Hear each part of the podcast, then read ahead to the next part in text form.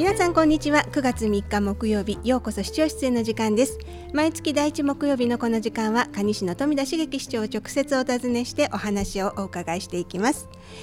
さて皆さんは蟹市で焼かれた茶碗で国宝指定のものがあるということをご存知でしょうか？そしてそれが焼かれたのが美濃桃山島の聖地と言われています。くくり地区の大ヶ谷だということなんですね、えー、今日はその美濃桃山島について市長からお話をお伺いしていきたいと思います。市長どうぞよろしくお願いいたします。よろしくお願いします。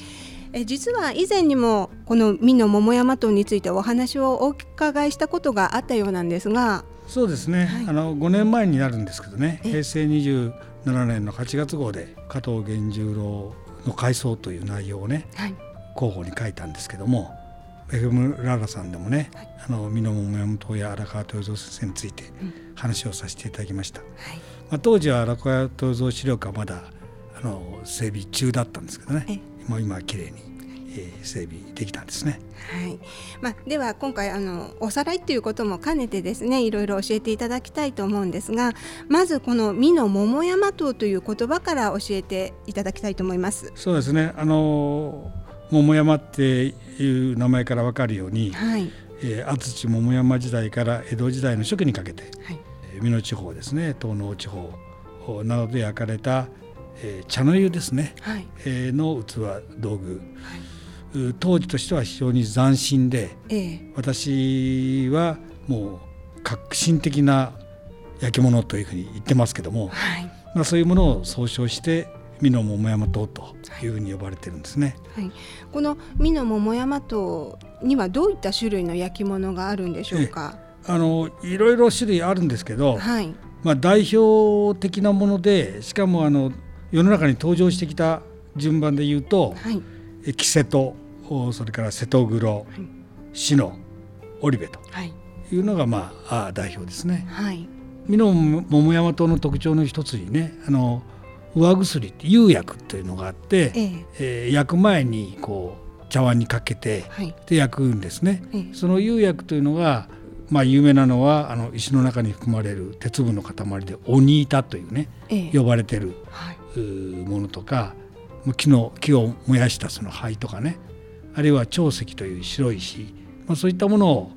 材料に使いますので、はい、ああの自然素材ですので、はい、えー、焼き上がった時にねえー、いろいろな変化がね出てきて、はい、それも魅力の大きな魅力の一つになってますね。はい。まあ、確かその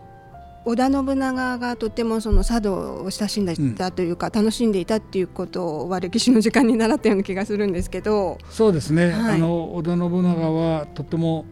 あの茶の湯にね、はい、造形が深くてあの、まあ、それまであの戦で活躍した家来にはね、うん領土を一部分けたりとか、はい、まあ、高価な武器を与えたりしてたんですけど、ええ、信長はあの高価な茶器をね、ええ。ー、活躍した家臣に与えると、うん、あの茶の湯御聖堂と呼ばれてるんですけどそういうことを始められて、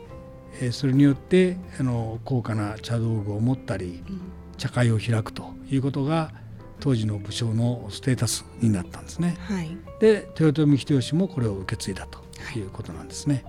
この茶の湯っていう文化はもともと日本発祥のものになるんですか？いやそうじゃなくて、えー、あの鎌倉時代の前奏が中国ですね。当時南宋ですけどもそこの喫茶文化を導入したことに始まるんですね。はい、したがってあの国産の茶の湯道具がなくて中国からあの、うん、茶器をね輸入して、まあ、それが唐物と呼ばれて大変、えー、珍重されてたんですね、はい、特に政治とか白磁とかいう唐物の茶碗はまあ最上級品と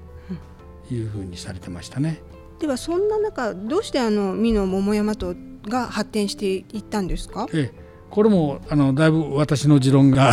入ってますけどもあの千利休がわび茶を大成したんですね。はい、茶っていうのは皆さんご承知のように日本人の感性による日本流のあお茶の儀式様式ですね。はいえー、したがって、えー、千利休のわび茶っていうのはあの日本人の美意識感性と非常に深く結びついてるわけですから、はい、そこで使う道具が中国のものでは合わないですよね。はい、したがって当時の茶人たちはそのわび茶に合う日本人の感性に合うそういう茶器を求めたんですね。でそれに応えたのがこの美濃桃山島の陶工たちで、はい、えー、それに応えられるための技術を磨いたりさまざまなあのことを考えて茶碗を作り出したんですね。つまり日本人の感性日本の美意識を大切にする茶人と、はい、そのそれに応えた投稿の、まあ、コラボレーションと。いうことで、えー、実現されたあ美濃ムーメント、はい、これもが高い評価を得て人気を博したということだと思います。うん。ということは市長のお話を聞いてるともう16世紀の末ぐらいに陶工さんたちっていうのはくくりに住んで作陶をしていたっていうことなんでしょうか？もともと瀬戸にいた陶工たちが、はい、あのまあ、加藤五郎右衛門掛豊がですね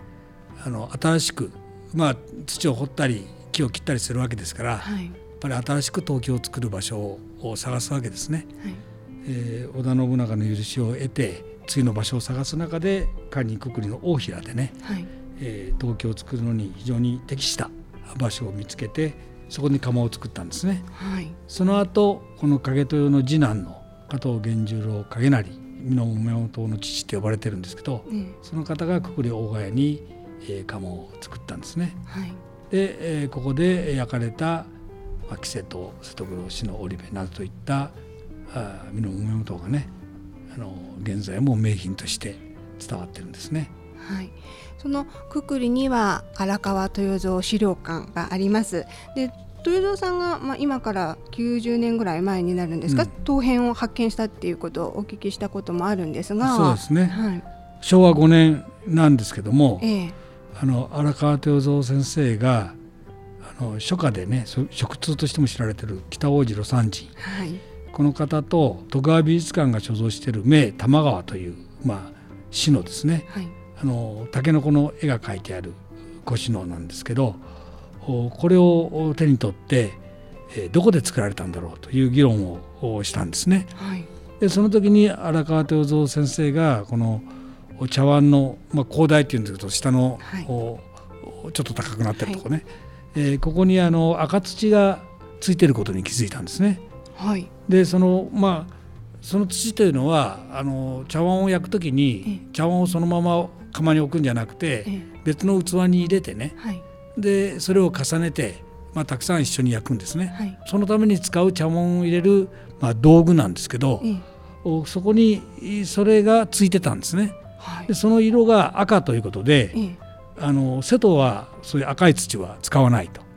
はい、いうことで、で荒川豊蔵先生が過去におじいさんに連れて連れられてくくりの大平の窯跡を歩いた時に、ええ。えー、赤いその道具土というのがあったことを思い出したんですね。はい、であこれは瀬戸じゃないんじゃないかと思って蟹へ来て、えー、そして大平から大ヶ谷ずっと探して歩いて、はい、大ヶ谷の古い窯跡で玉川と同じタケノコの絵のある陶片を発見するんですね。おすごい、はい、陶片を荒川豊蔵先生カニで発見したということがその名玉川ですか、うん、そのお茶碗がくくりの大貝で焼かれたっていう証拠になったわけなんですか？そうですね。まあこの本当小さいねかけらなんですけど、ええ、あのそれが日本の陶磁器の歴史を覆す大発見とはい、いうことになったんですね。で荒川藤蔵先生は、あの陶芸家にならなる前は画家を目指して見えたんで絵もとってもね私がうまいって言ってもあの力ありますけども あの素晴らしい画家でもあるんで、ええ。えー、この歴史的発見をね記録するために絵に残したんですね。はあ、あの北大路魯山人と、はい、玉川を手に取って議論している場面から発見して、えー、この陶芸を見つけたところまでね、はい、絵にして、うん、えー、残してくれたんですね。はい、でそれを見ると、まあ、ずっとわかるわけですけども、えー、まあ、それまで、えー、瀬戸で、えー、修験で焼かれていたというのが、えー、通説だったんですよね、うん、それを覆したと。そしてその後また日本の2つしかない国宝の茶碗。あの日本産の茶碗。あの国宝の茶碗は全部で8つあるんですけど日本には、はい、そのうち日本で作られた茶碗で国宝になってるのは2つしかないんですね、うん、そのうちの1つが、はい。えー、鵜の花垣と呼ばれる茶碗なんですけど、はい、これがこれと同じあの垣根の絵柄の書いてある陶片もこのくくりむたばら窯で見つけたんですね。はい、したがってその国宝もカニのくくりで焼かれたという証拠になったんですね。はあ、すごいでそもそもその焼かれたところが瀬戸だっていうふうに伝わってしまったっていうのはどういったことなんでしょうか？あのあの美濃桃山桃っていうのは、はい、あのさっき言ったように信長がねあのご褒美で使ったというふうにあの政治と結びついたんですね。はい、だからあのある意味政治に利用されたってもあってその天下人が変わったら前の覇者が使っていたものをそのまま使ってるっていうのが やっぱりね廃れていくんで20年ぐらいであのもう作られなくなっちゃったんですね。そうなんで、ね、あの当時この美濃東濃一帯で、まあ、瀬戸も含めて焼かれていたものが、まあ、瀬戸の焼き物ということで、代表してあの言われてたんですね。だけどその瀬戸の焼き物っていうのは瀬戸で作られたということではなくてその美濃島の全体の中で作られてたという意味だったんですけど、まあ、それがあの時代が流れていく中で瀬戸の瀬戸の周辺で焼かれていたもの瀬戸で焼かれたものというふうに変わってたんじゃないかなっていうふうに思いますね。はい、はい、それにしてもあのさっきの市長の、ね、お話の中で2つしかない国産の国宝の茶碗の1つが蟹市で焼かれたっていうのは本当に驚きなんですけれども、ね、はい、この「うの花垣」というお茶碗なんですが、はい、どういったお茶碗なんですか、ええ、実は私も2回しか見たことないんですけど、はい、1回目はねあのこの三井美術館あの、はい。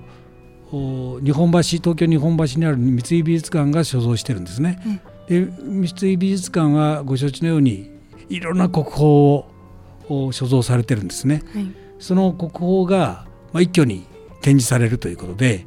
見に行ったんですよ。はい、その時にその初めて宇野花垣を見たんですがその時は犬山の国宝の茶室上安、はい、これがあのケースとして大きな茶室そのものが作られてて、はい、その真ん中に宇野花だけがポツンと置かれていた。普通の展示ですとこう四角い入れ物に、えー、だけど一つの部屋みたいなところに、はい、宇野花垣のために、はい、えー、展示されててびっくりしたんですけど、はい、お非常に広いところに展示されたこともあってあ思ったより小さいなと思ったんですけど、はい、その大きさの割にすごいやっぱり迫力、えー、存在感。存在感を感じたんですね。はい、でそのその後に今度はあの今のくくり大ヶ谷豚ボラ窯、はい、宇野花垣が焼かれたと言われる窯を調査しますよということを報告に水井美術館に行ったんですよ。はい、そしたらあの大変喜んでいただいて急遽桃山の名刀というタイトルで特別展を日本中から、はい、美濃桃山刀を集め中には個人が持ってて、えー、一般には公開できないものそういうものまで集めて特別展をやっていただいたんですね。はい、でそれを見にその時あの蟹市民は割引ということで あったんですけど行った時は、はい、今度はまあ普通のケースだったんでぐるっと一周できたんですね。前は片方からしかしか見えなかったんですけど一周したんですね。その時にもうとっても驚いたのは、ええ、見る面によってガラッと趣が違うんですね。すごく清楚な柔らかい顔と、え、すごい合法来楽といいますか、ええ、迫力のある顔と持ってるんですね、う。んはい、だから一つの茶碗がこういう顔表情を出す、うん、これは私の勝手な思いですけどあこれもさすが国宝なんだなと、うん、いうことをその時感じたんですね。ですから非常に清楚な面と豪快な面、えー、がその持ち合わせてる。そしてその入れ物の箱の内蓋に山里の野花垣の中津道雪踏みは消し心地こそすれとという和紙がね、はい、書いた和歌を書いた紙がね貼られているんですね。これどういう意味になるんですか、和歌は。あのまあ山里のですからあの山里ですね、はい、こう道をたどっていくと途中に垣根があってそこにあの鵜の花がね、はい、えー、咲いていると。まあ、鵜の花って言ってあのお花じゃないんですけどね。あのうつぎという木の白い。清楚な花ですけど、はい、まるであの雪が積もっているようだという和歌をね、はい、これはあの後の人ですけども、その茶碗を見てね、読んだんですけどもあの当時の特徴の一つとして茶碗という人工的なものの中に自然を表現してやる、はい、まあ、自然閉じ込めているっていうことですね。えー、これが一つの特徴であるととともにその白ですから白い釉薬がかかってて、まあ、白い焼き物なんで、はい、日本の器で初めて絵を描くことができる茶碗ができたというのが、あの特徴なんですね。うん、で私は特に、その自然人工でありけあるけれどもあの自然を表現するというところが、はい、あ日本人感性らしいなと、あの有名なのはあの季節ですね、はい、あれ黄色い色は日本の秋を表現してるんですね。で中にその中に短パンって言われるんですけど、はい、銅の緑色が出てるんですね。この緑っていうのは春を表してるんですよ。はい、で一つの器の中に自然ではありえない秋と春が同居してる、はい、というのは季節なんですけどもと言われてるんですけども、まあ、そういったあの人工的な中に自然を表現するっていうのが非常に日本人らしいなというふうに思いますね。うんで荒川豊蔵先生はその後ですねその陶片を発見されてくくりに住まれるということになるんですか？すね、はい、あの先ほど言いましたように、まあ、政治と絡んだことで20年ぐらい